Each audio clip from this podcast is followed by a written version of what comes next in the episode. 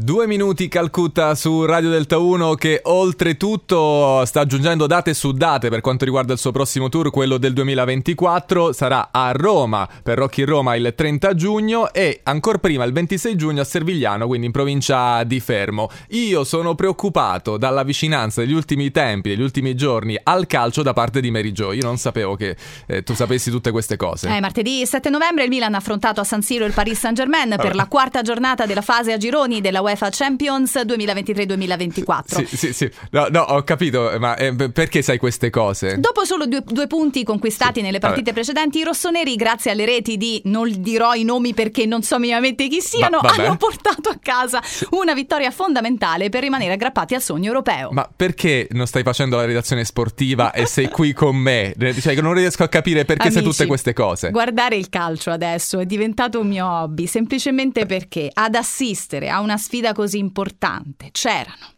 Due Chi? punti. David Beckham.